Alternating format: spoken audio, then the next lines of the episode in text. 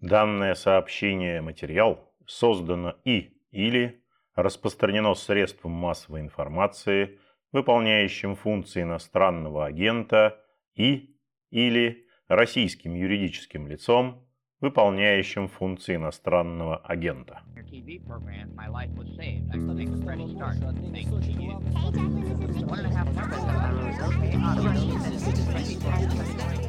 Приветствую вас, уважаемые слушатели. Это подкаст «Включите звук» информационного агентства «Росбалт». Ведущий Петр Годлевский, а мой собеседник сегодня доктор экономических наук, профессор, председатель партии «Гражданская инициатива» Андрей Нечаев. Приветствую вас, Андрей Алексеевич. Да, добрый день. Ну, вопрос номер один, который сегодня сформулировали ленты новостных агентств, в том числе и нашего, это вопрос о том, э, объявлен ли уже дефолт по евробондам Российской Федерации или нет, потому что информация для несведущих достаточно противоречивая. Наш министр, иностран... Э, министр финансов Антон Силуанов э, заявляет, что информация о дефолте не соответствует действительности. Пресс-секретарь Путина Дмитрий Песков говорит, что может быть дефолт, но только технически, это цитата. А, мы пытались заплатить рублями, насколько я понял, по оплатить облигации со сроком погашения 4 апреля в рублях, но почему-то не приняли рубли у нас, и зашла речь э, на Западе о дефолте. Вот вы могли бы прояснить нам ситуацию, что же произошло на самом деле? Э, формально это, э, безусловно, дефолт, пока так называемый технический, потом через месяц он перейдет в полноценный дефолт. Кстати, чтобы ваши слушатели понимали, дефолт объявляют кредиторы, то есть в данном случае дефолт должны объявить э, держатели вот этих российских облигаций. Дело в том, что в проспекте эмиссии этих облигаций было написано, что валютой платежа э, являются, ну, в данном случае, э, я не помню, доллары или евро э, по этому конкретному выпуску, но точно не рубли. Поэтому значит, попытка заменить валюту платежа, она юридически неправомерна. Ну и, соответственно, формально, формально это дефолт.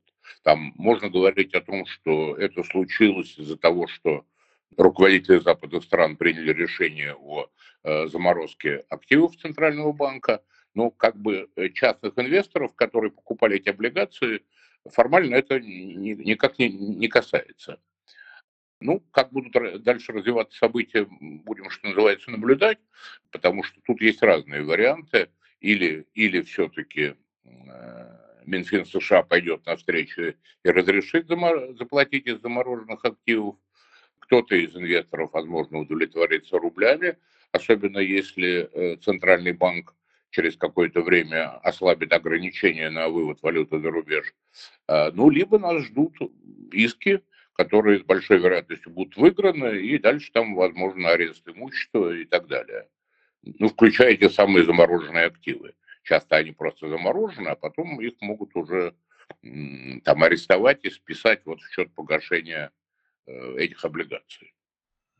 А вот а, вопрос, который, наверное, больше интересует э, держателей российских рублей в России, то есть достаточно большое количество наших сограждан, которые оказались в какой-то момент перед закрытыми дверями банков, где они раньше покупали валюту. И вы на этой неделе на своем YouTube-канале достаточно популярно объяснили всем, почему курс рубля сегодня является достаточно условным, и действия Центробанка тоже разъяснили. Но вот вопрос, наверное, о будущем, э, который я сейчас задаю многим экспертам. На ваш взгляд, что произойдет после 18 апреля или 18 апреля, когда снова граждане Российской Федерации смогут пойти в банк и попробовать там купить валюту? Будет ли она там вообще? Ведь э, банкам будет разрешено продавать только то, что само население туда принесет.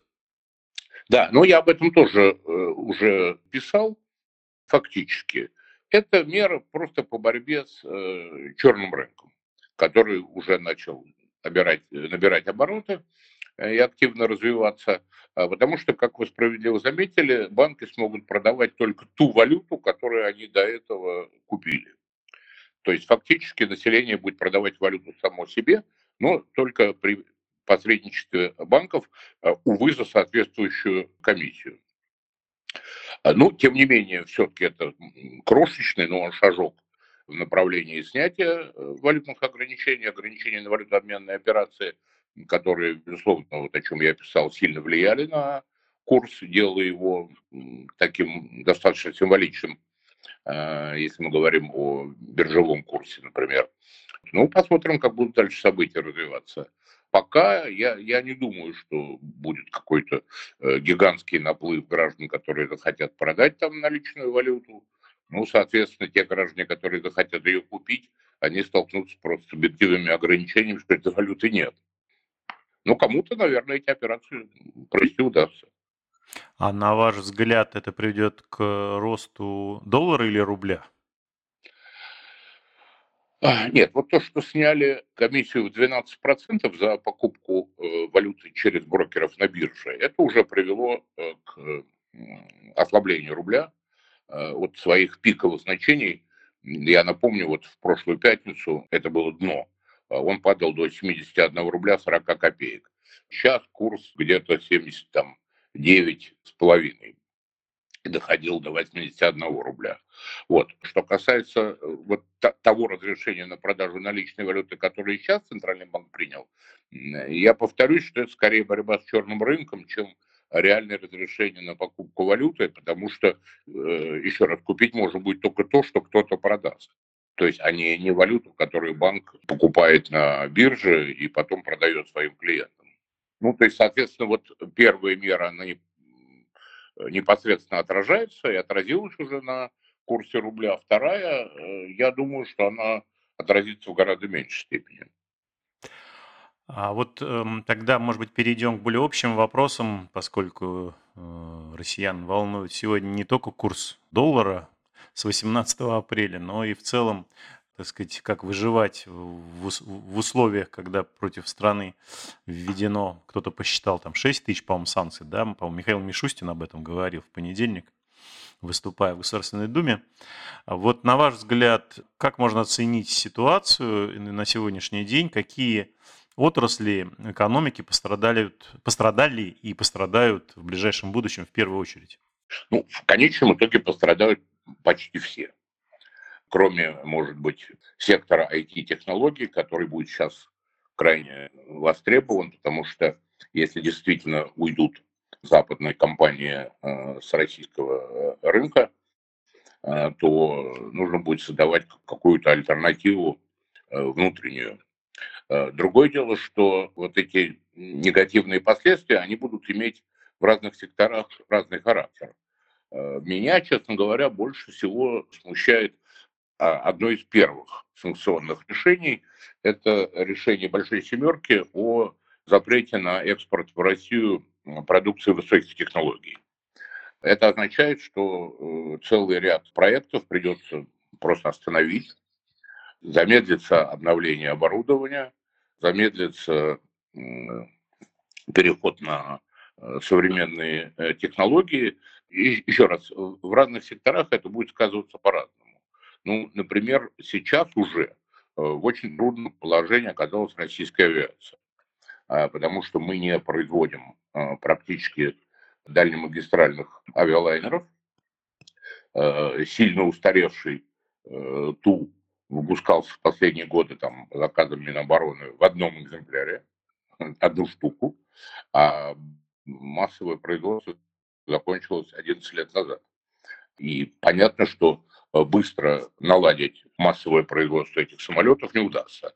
А западные компании не только отказались поставлять новые машины, ну, которые в основном приобретались в лизинг, э, они покупались, но и отказались поставлять запчасти и осуществлять техническое обслуживание, включая обновление софта, что наиболее болезненно. Ну, вот просто часть нашей авиации в ближайшее время, что называется, станет на прикол скажем, э, авиакомпания «Победа» известная уже объявила, что из 41 самолета «Боинг» она оставляет в эксплуатации 25, а остальные будет использовать на запчасти. Ну, как, как в советское время совхозы покупали три комбайна, и один тут же разбирали на запчасти. Здесь за год, э, да и, за два производство не наладишь. Это все-таки технически сложное изделие. Э, даже знаменитый лайнер МС 21, который давно уже разрабатывается. Ну, вот корпорация Ростех заявила, что в лучшем случае она наладит его производство в рамках э, Объединенной строительной корпорации где-то в 2024 году. Но некоторые эксперты выражают и, и пессимизм, что это будет позже. Ну, э, безусловно, э, это напрямую в ближайшее время уже отразится на потребительских товарах. Я не знаю, пойдет ли Китай на риск вторичных санкций, и, соответственно, будет ли он поставлять, например, там, айфоны в Россию, или нам придется, значит, китайскими Xiaomi обходиться. Э, ну, э, вплоть до продуктов питания, потому что на них санкции не накладываются, но из-за того, что нарушились логистические цепочки, из-за того, что все-таки рубль девальвировался не так сильно, как сразу после введения санкций, но тем не менее где-то там процентов на 10 он стал дешевле. Вот. Э, соответственно, Э, закупки сырья для производства потребительских товаров. Наиболее болезненная сфера здесь лекарства, потому что у нас 94% лекарственных субстанций импортные. Вот, соответственно, ну, либо будет удорожание, либо просто соответствующая продукция уйдет с рынка. А можно ли попробовать спрогнозировать э, в связи с этим, какие регионы у нас в стране в первую очередь пострадают от э, санкций, потому что ясно, что есть некие, допустим, кластеры по производству автомобилей, есть регионы, которые связаны с металлургией, есть те, кто связан с э, добычей нефти и газа и так далее. А вот можно ли такую географию кризиса нарисовать? Ну, я уже сказал, что многие санкции будут носить такой пролонгированный характер. Поэтому вот те предприятия, которые используют импортное оборудование, импортные комплектующие или импортные запчасти, они столкнутся с проблемами вот не, не, не послезавтра, а через сколько-то месяцев. Ну, например, вот такой был э, хороший, добротный международный проект э, «Сухой суперджет». Там 40% комплектующих импортные. Ну, значит, проект остановится пока не будут найдены какие-то альтернативы. Но быстро они найдены не будут. Ну, значит, соответственно, вот эти предприятия, они просто вынуждены будут э, свернуть свою деятельность. А, безусловно, сильно, например, пострадает Кузбасс из-за ограничений на э, импорт российского угля. Э, пострадают, ну, это уже вот контрсанкции российской стороны, пострадают регионы, ну, например, Краснодар, который производил экспортное зерно. Поэтому, ну, так или иначе, я думаю, что это затронет в той или иной степени все регионы.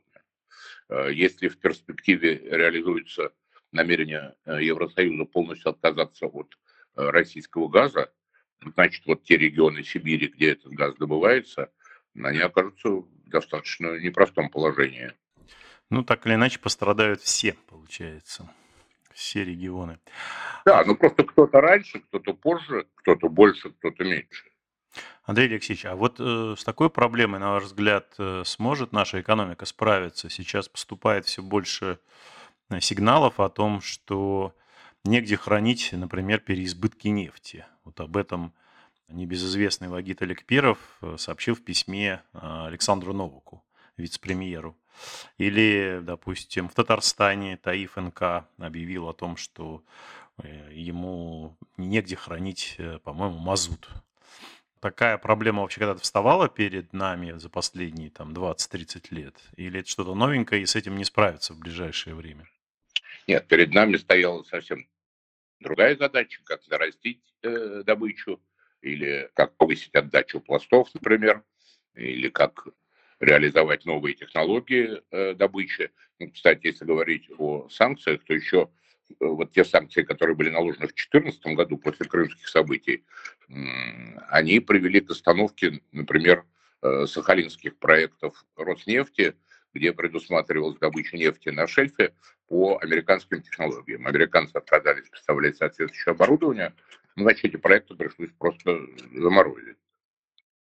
Вот. Поэтому с такой проблемой, как хранить избыточную нефть, мы пока не сталкивались. Но здесь в конечном результат будет один единственный. Придется глушить скважины, что само по себе дело не дешевое, и самое главное, что ну, как с доменной печью, ее можно остановить только один раз. Вот после того, как скважина заглушена, ее, как правило, уже нельзя больше эксплуатировать. То есть это тоже может обернуться достаточно серьезными потерями. Потери будут изначально связаны с э, сокращением экспорта, если не будет спроса платежеспособного. Вот. Потом замораживание скважины, заглушка скважины, это уже как бы следствие. Ну вот я в беседе с одним нашим гостем в подкасте Сергеем Цепляевым, главным редактором журнала «Власть», обсуждал тему возможности контроля над ценами вообще на потребительском рынке. И мы этого коснулись, потому что я слежу за тем, как не меняются цены на бензин, начиная еще с февраля буквально. То есть, на мой взгляд, это явное свидетельство того, что э, цены на этом рынке регулируются административным образом, хотя, может, я и не прав, не знаю. Но вот мы с ним коснулись темы того, что может ли власть пойти на то, чтобы попытаться взять вообще под контроль все цены, ну, ну во всяком случае, на основные да, какие-то товары. Хотел узнать вашу точку зрения, насколько э, это реалистичный сценарий. Ну, как э, человек, который в свое время написал проект президентского указа о либерализации цен, э, я очень скептически отношусь к государственному контролю цен, ну, если речь не идет о естественных монополиях, так называемых. Это опыт Черномырдина первых недель его правления показал, когда он попытался ввести э, очень щадящий контроль над ценами, но просто товары стали исчезать из продажи. Контроль над ценами мы проходили в Советском Союзе, кончается одним дефицитом. А, поэтому тут надо соблюдать максимальную, максимальную осторожность. А, другое дело, что в той мере, в которой рост цен на бензин связан, скажем, с монопольным сговором каким-то, или просто с монопольным поведением, а, потому что, ну, там, скажем, в Москве, в других крупных городах там все-таки есть разные заправки, да, разных компаний, которые формально между собой конкурируют, хотя все равно их там не так много, и у них всегда есть возможность между собой договориться о ценовой политике. А во многих регионах вообще присутствует одна компания, которая является просто абсолютным монополистом. Поэтому вот отслеживать отсутствие монопольного повышения цен, это, безусловно, важная государственная задача, и Федеральная антимонопольная служба должна ей активно заниматься. А, поэтому, если государство хочет добиться снижения цен на бензин, ну, значит, надо уменьшить налоговое бремя. А, ну что ж, э, Андрей Алексеевич, э, спасибо вам огромное за разговор. Я напоминаю нашим слушателям, что у нас сегодня в гостях был доктор экономических наук, профессор, председатель партии «Гражданская инициатива» Андрей Нечаев. Спасибо большое, Андрей Алексеевич. Да. Всего доброго. Все, счастливо. Вы слушали подкаст информационного агентства «Росбалт. Включите звук». Спасибо, что вы сделали это. Напоминаю, на нашем сайте круглосуточно доступны новости, комментарии, аналитика, видеорепортажи, обзоры социальных сетей и наши подкасты. Всего доброго и не забывайте включать звук.